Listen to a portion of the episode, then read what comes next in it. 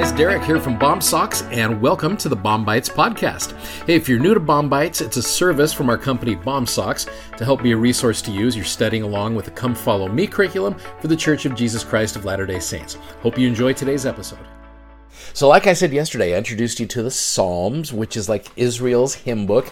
There's 150 of these things. And so, if I've learned one thing as I've been studying the Psalms this last little bit, we are not going to cover every single awesome thing in the Psalms. There's going to be verses that we're going to miss. You're going to be like, Derek, why didn't you cover this one? There's so many to do. So I want to try to focus on some themes this particular week as we're basically going through the first 46 Psalms. The Come Follow Me for this week gives you basically Psalm 1, and then we finish up with Psalm 46.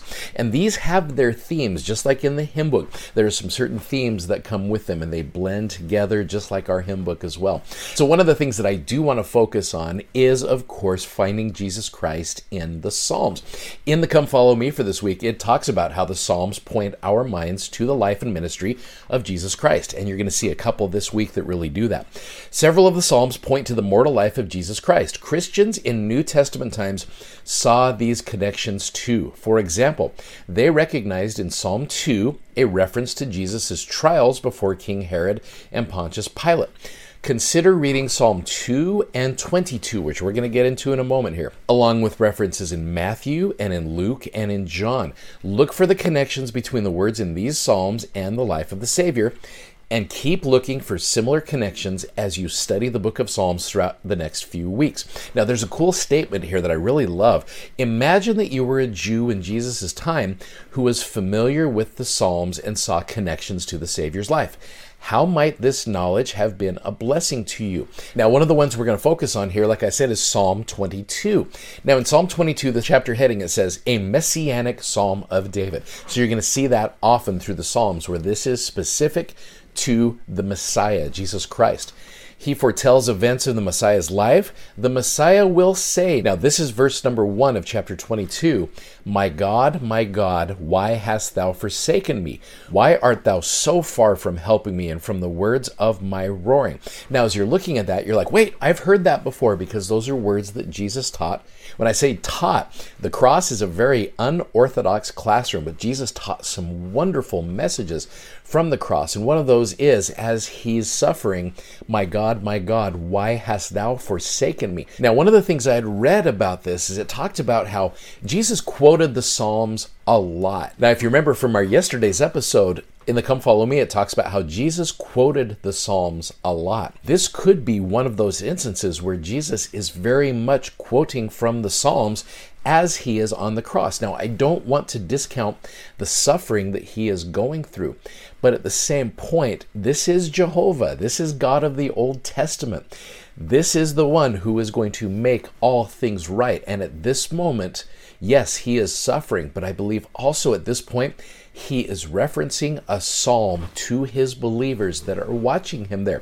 Now, the cool thing about this psalm, you go back to the chapter heading, and it does talk about they will pierce his hands and his feet. That is mentioned here specifically as well. And then he will yet govern among all nations. Now, this is a psalm that not only shows the suffering, but it also gives hope to very, very difficult situations. You go to verse 22 I will declare thy name unto my brethren. In the midst of the congregation will I praise thee.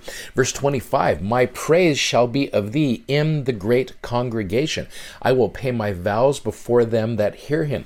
Now, one of the things that we do know is after Jesus Christ was crucified, he goes to the spirit world. And what does he do in the spirit world? He starts teaching large groups of individuals the gospel of Jesus Christ. We know from section 138 of the Doctrine and Covenants, that wonderful section from Joseph F. Smith. Now, in 138, verse 12, it says, They were gathered together in one place an innumerable company of the spirits of the just, who had been faithful in the testimony of Jesus while they lived in mortality. Verse 16, They were assembled, this congregation, awaiting the advent of the Son of God into the spirit world to declare their redemption redemption from the bands of death. You go down to verse 18 where he is declaring liberty to the captives that had been faithful. So here he is preaching to this congregation right here. So I really do believe that as Jesus Christ is saying, My God, my God, why hast thou forsaken me?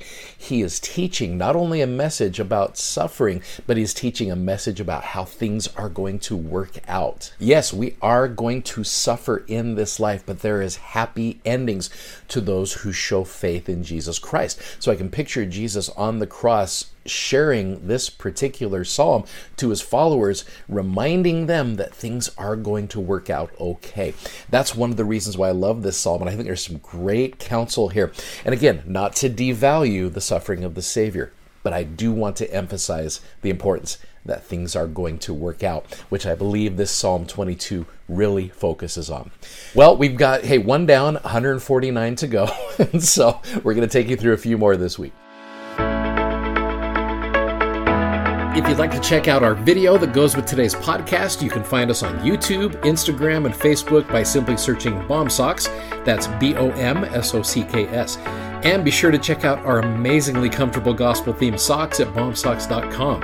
Thanks for listening and hope you'll join us again for more episodes of BOM-BITES. Godspeed and have a great day.